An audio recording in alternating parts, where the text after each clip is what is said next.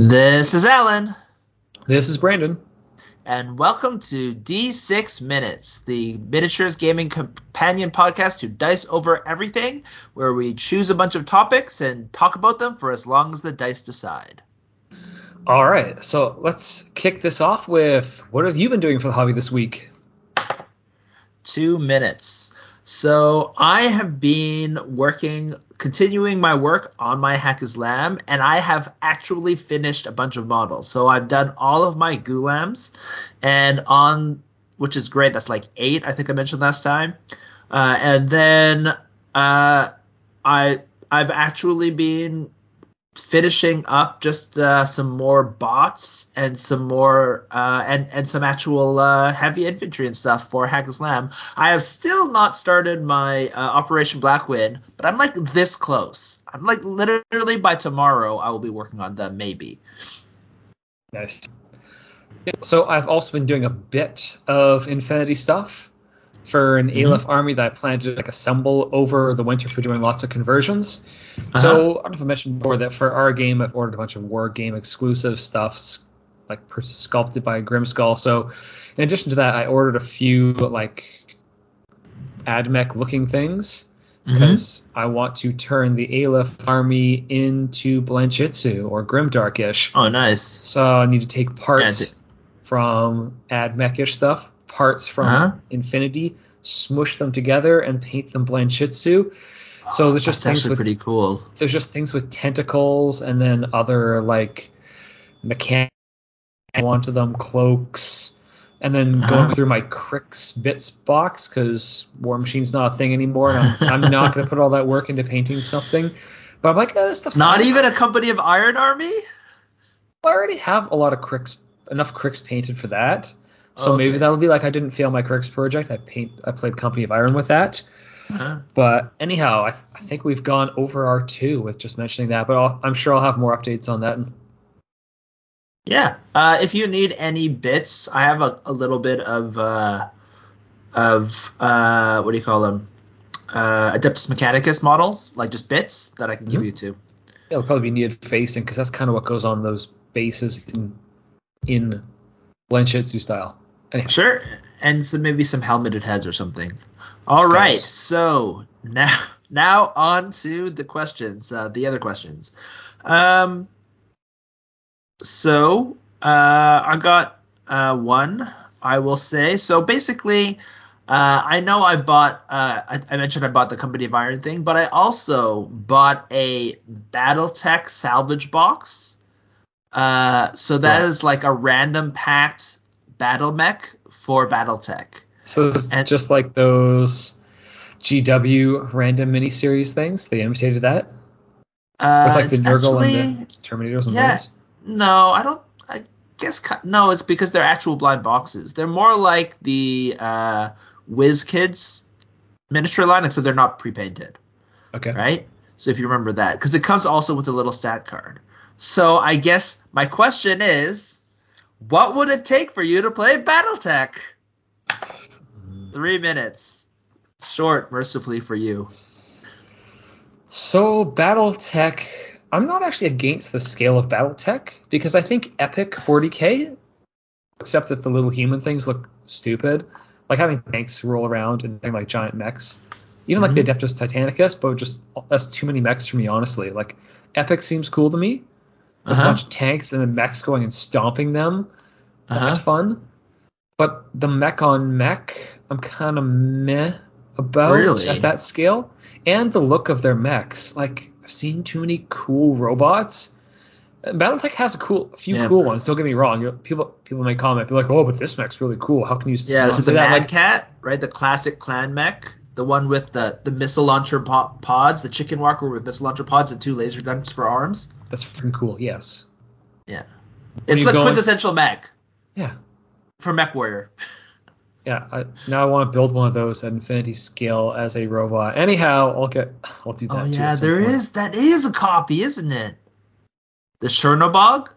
I was going to make some small ones. Anyhow, we'll get back to that on a future podcast. It kind of sucks because... So yeah, so so the point is, what will it take? Cooler miniatures and tanks involved. Uh, interesting. So for me, uh, the only thing that it would take is for me to have someone who wants to play it with.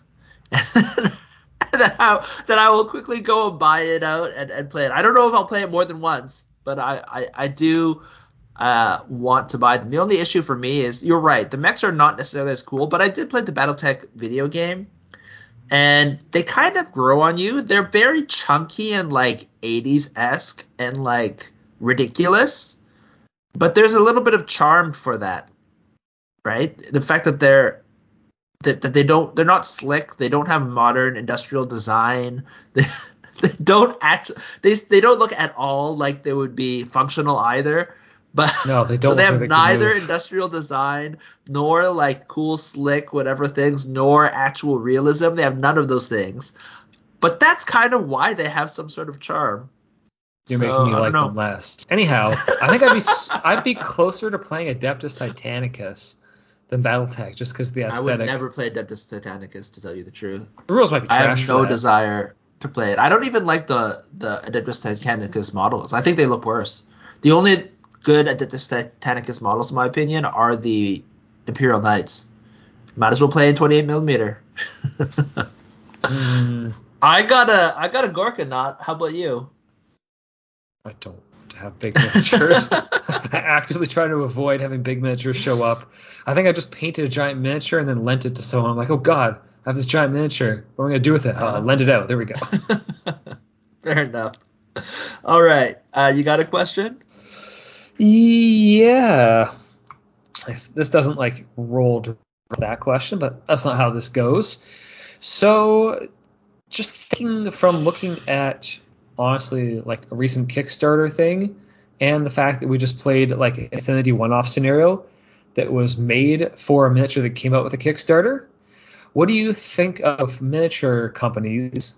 Like, because obviously some companies have games, some have minis, but I'm thinking of the companies that do both. That they have like some crazy miniature that you might not play that much in your armies, but then mm-hmm. they go and they create a special scenario that revolves around it to encourage people to go out and buy it. What do you think of companies? companies doing that for their more esoteric miniatures? Four minutes. Uh, I actually love it. So here's the thing. When you're playing a mini game for a very long time, there's a lot of, of, you know, lore outside of the main things that make sense for the miniature game you're playing, right? And so the when when there's enough lore and when they're featured enough, they people start wanting to have a miniature, but that might not be the right miniatures for your game. This is, happens all the time. It happened in War Machine with Colossals. It happened mm-hmm. in Games Workshop with Flyers. Right? Flyers are cool looking, oh, yeah. but they make no sense in the actual game. Yeah, they're in the universe because clearly you'd have yeah, things flying around, but yeah. But yeah, the rules but, don't work in normal scenarios very well for them. Yes, exactly. They don't fit with the majority of the things. So it makes sense to limit them to a portion where the actual scenarios make sense, right, for these kind of things. And I think it would have been much healthier for the games in general while incentivizing to people to have them for their shelves if it was special missions or things like that.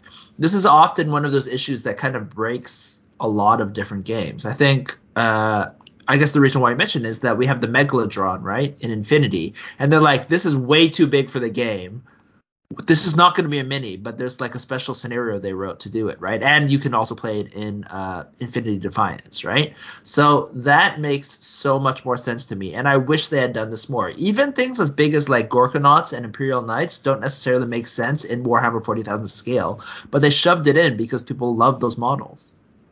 Yeah, people weren't. They wanted to make the sales, so they mm-hmm. figured they had all the way in. But you think it'd be, you think from your perspective, you would still buy something if you couldn't play it in like regular game. But if there were scenarios out there, you'd be like, okay, this isn't just like for visual. This there's like a version of the game I can play, and that's yeah. enough that you'd go buy their like hundred dollar mini. Yeah, because I love minis, and people love, like most people buy these minis just to assemble and paint them, put them on the table, right? Or sort of put them in their in their display cases or or on their shelf, on their bookshelf.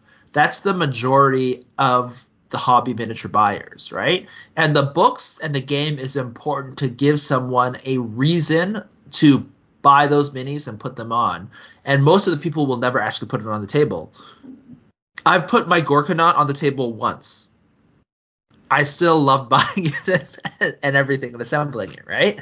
That's the kind of thing, like, as long as you can put it on for a couple if you really like it, I think that's en- enough, especially when these minis, like, I don't know, they, they they killed War Machine, honestly. They were one of the major reasons why the War Machine just, like, was unbalanceable and, and was messed up for a lot of – it's it's the reason – I, I feel like those giant models are the reason why War Machine pushed to have larger games, because those giant models didn't work on the thirty-five point games that they were playing, that, that you know, half their audience were playing at the beginning of Mark two. Yeah, they fit into like an apocalypse-style game, and now you have to apocalypse-size armies to deal with them. Yeah. To have all the answers so, on board. Yeah, I think I think you really just need a, a small incentive, and if people don't put it on the, on the table, it's fine. They're they're like centerpiece models for your shelf as well, right? Yeah, I don't know. I don't I don't think I usually paint stuff for the shelf. Like I I do paint things for display, but predominantly I want things to show off on the table, even if that's like terrain that's still to show off on the table. And those mm-hmm. big miniatures, I'm like, no, I want to be able to show that off on the table. Otherwise, like, I don't want to sure. just put it in the cabinet. They're too big for the cabinets, too. Like, you've got a freaking big cat. Well, no, some people have those know. IKEA they're, the IKEA things. Squares, yeah, the yeah, sixteen-inch yeah. squares. They fit. They fit big minis, but I don't – that's not how I store things. So what do you think then? No, I think the scenario is good enough. Like, with the Megalodron oh, okay. thing, like, I was willing to back that level of the Kickstarter just knowing we would do a special event with it, and I would paint it for yeah. a special event, and that was – I wasn't – well, I thought I would play the game, and then like, uh-huh. eh, I don't care about the game that much. I ended up not playing. I, I'm playing through it. Uh, I like. I've dedicated myself to play through that thing, and so when we get to the Megalodron, maybe I'll call you up and be like, "Can you borrow your Megalodron so I can get some more some more games into it, games in with it?" Mm-hmm. Yeah. Ah, so all right, we do have one more. Do we not? I haven't been paying attention to the the amount of times. We- Two, three, four. So we're at nine. Okay. All right. You, you is there one okay. you really want to fit in here, or? Uh, mm-hmm. no, no, no. This is just a this is a question. I don't know. I hope it's going to be a short one, but um, again, just reminiscing on War Machine. Um, I know for a long period of time you got War Machine. You you continued to be on the War Machine email list. Right, to get uh, War Machine minis and things like that, just like the new releases and things like that. And then you finally, I think a few months ago, dropped that list. Oh, that was years ago. No, I dropped it a long time ago. Oh, really? Yep. Okay, so what causes caused you to take that final step to drop the War Machine email list? Two minutes. Oh, it's perfect. All right. I totally didn't cheat, I'm telling you.